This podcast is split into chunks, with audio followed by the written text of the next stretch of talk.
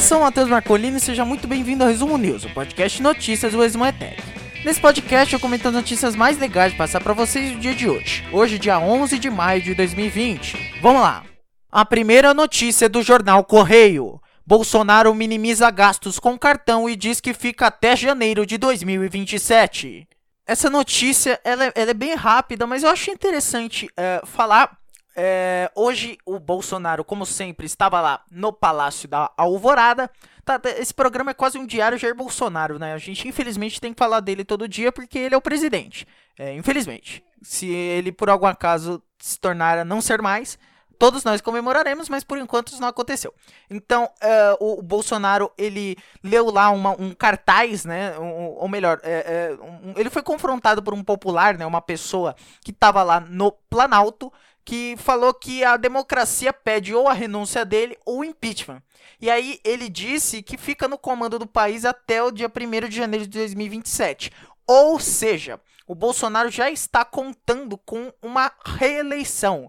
Ele já está contando com uma reeleição que aconteceria no ano de 2022 e um novo mandato aconteceria em 2023. Uh, também ninguém perguntou para ele, mas ele quis falar sobre a questão do, do, do cartão, né? Do cartão que ele recebe, o, o cartão corporativo da presidência, né? Porque o, o, o número de gastos nesses últimos quatro meses foi de 3,76 milhões de reais. É isso mesmo que você ouviu. O Bolsonaro gastou no cartão dele quase 4 milhões de reais em quatro meses. Ele disse que uh, isso aconteceu porque ele enviou aviões para a China, para os outros países para resgatar brasileiros uh, que estavam fora do país por causa da pandemia. Então ele está dizendo que ele gastou do cartão dele mas é aquele negócio, né? A gente não consegue saber se é verdade ou não. Então fica aí a notícia: o Jair Bolsonaro que conta com uma reeleição e que é, bateu o recorde aí de gastos nos primeiros meses do ano, que é inclusive maior do que gastos dos outros presidentes. Ele que sempre falou que ele não gasta igual a Dilma, ele que não gasta igual a Temer, enfim. Vamos para a próxima notícia. A próxima notícia é do G1. Com rodízio ampliado, São Paulo tem redução de carros nas ruas, um quilômetro de trânsito e aumento de usuários no transporte público. Hoje, dia 11, começou a valer, hoje segunda-feira, dia 11 de maio, começou a valer é, uma ampliação do rodízio aqui em São Paulo, que já tinha sido anunciada, é, começou hoje. Aí a cidade de São Paulo é, registrou uma redução no número de carros e no congestionamento aqui em São Paulo. O pico de congestionamento aqui na cidade de São Paulo foi na, às 8 e meia da manhã, com apenas um quilômetro de congestionamento. Na semana passada, na segunda passada, o pico foi de 11 quilômetros entre as 8 e as 9 horas. Falando sobre lentidão, eh, na segunda passada o recorde foi eh, às 8 da manhã, né? e registrados 21 quilômetros de lentidão. Nessa segunda, o pico foi de 4 quilômetros, também às 8 horas. O secretário municipal de transportes de São Paulo, o Edson Caran, ele achou o resultado positivo e tal, resultado parcial, né? É... E abrindo aspas para ele, pelo que deu para se apurar, realmente um trânsito bem melhor, as ruas mais vazias e sem impacto no transporte público coletivo. A redução ainda não é a esperada. A população ainda está se deslocando de uma forma além daquilo que nós queremos, afirmou o cara. Hoje, deveríamos ter na rua só as pessoas que trabalham em serviços essenciais. Mas aí entra aquele negócio: uh, se as pessoas não estão andando de carro, elas estão andando de outro lugar. Então, uh, ocorreu um aumento de pelo menos entre 12% e 15% da procura por transporte público aqui em São Paulo. Uh, falando sobre os dados da cidade, num balanço parcial, na CPTM, uh, eh, a, a, a, CPTM contou com esse aumento né, de 12% a 15%. Se você pesquisar imagens, você vai ver que a estação da luz, por exemplo, está idêntica à data. Assim, naquele negócio, né? Não está impossível de se mexer, mas está lotado, tem muita gente. E uh, em Guaianazes, que é, é, um dos pontos finais né, da, da, linha, da linha 11 Coral, uh, a elevação foi sentida é, a elevação de passageiros, né? Acima de 15% essa elevação. Isso quer dizer que as pessoas passaram a usar mais transporte público. Isso não é bom, porque não era para as pessoas estarem na rua. Então fica aquele negócio. Para que você vai, vai, vai decretando é, é, rodízio, depois mais rodízio, rodízio mais rígido. Não é mais simples decretar um lockdown, todo mundo fica em casa e aí não tem perigo de aumentar o, o, o, o a procura por transporte público. É meio. É, é complicado, porque assim, pelo menos para mim não faz muito sentido você ficar nessa pegada aí de aumentar pessoas nos transportes públicos que é, é, se bobear é ainda mais é, perigoso o contágio do que cada um num carro, por exemplo, assim, numa analogia bem, bem podre, mas, é, enfim, é, São Paulo não está fazendo muito sentido. A próxima notícia também é do G1.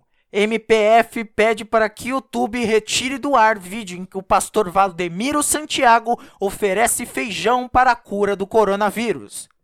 Então, o Ministério Público Federal, o MPF, em São Paulo, hoje enviou é, um ofício para o presidente da empresa Google no Brasil, é, que é o responsável pelo YouTube, porque o YouTube é da Google, solicitando a retirada do ar de vídeos do pastor eh, Valdemiro Santiago de Oliveira, o líder da Igreja Mundial do Poder de Deus, a IMPD, porque ele aparece oferecendo sementes de feijão como supostos poderes de cura do coronavírus.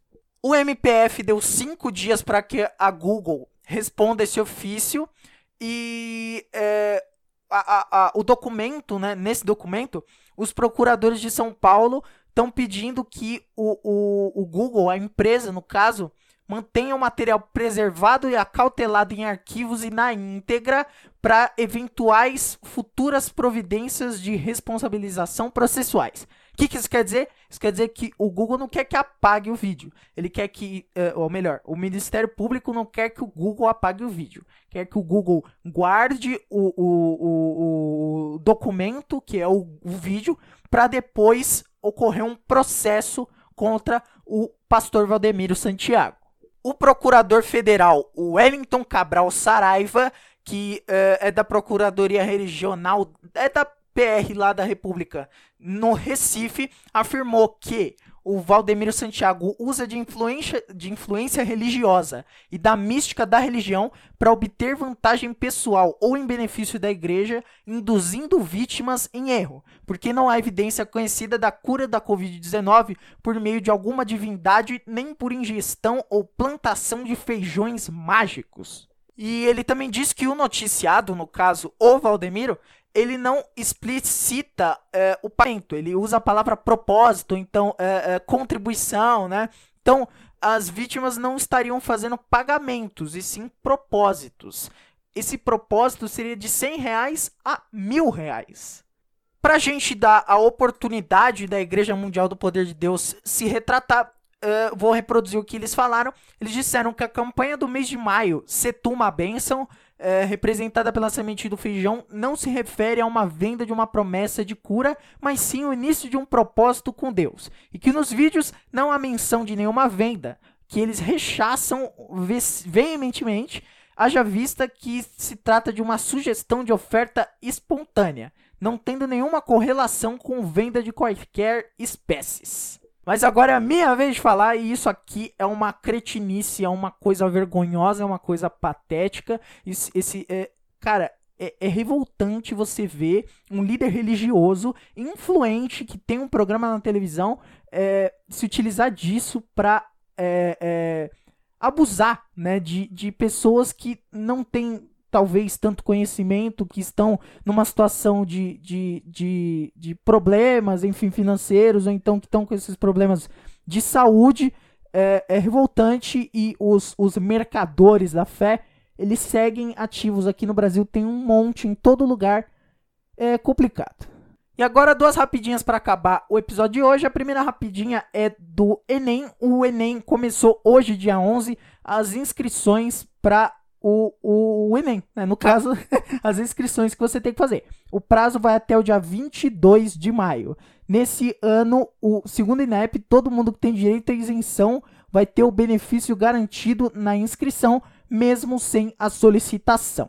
Então você que é, é vai fazer o vestibular, vai fazer o Enem, você tem até o dia 22 de maio para fazer a inscrição, considerando que é, eles não vão adiar.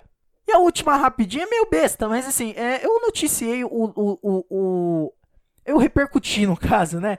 Uh, o nome do filho do Elon Musk com a Grimes, né? Que foi XAE-A-12, que é um nome muito bizarro. A mãe do Elon Musk, a May Musk, ela compartilhou uma foto e deu um apelido já pro filho, ou, ou melhor, pro neto dela, né? Filho do filho dela, que vai ser X, X. Então ela falou: X, bem-vindo a esse mundo. Você é adorável. A avó arrumou aí uma solução para o nome bizarro que os pais deram para o filho. Então é isso, eu vou ficando por aqui. Muito obrigado a você que escutou até aqui. Eu peço perdão pela minha voz, eu tô meio sem voz hoje, eu não sei porquê. Mas enfim, eu vou ficando por aqui. Aí você é, compartilha esse podcast se você gostou com seus amigos. Manda, porque o boca a boca é fundamental pra gente. É, também assina o feed desse podcast para você não perder episódios novos. E assina o feed no nosso outro podcast da família Resumatec Podcasts, o República dos Bananas esse é um episódio sobre racismo sensacional, você tem que escutar. É isso, eu vou ficando por aqui. Hoje é segunda-feira, a semana acabou de começar, então amanhã você me escuta um pouquinho mais. Tchau!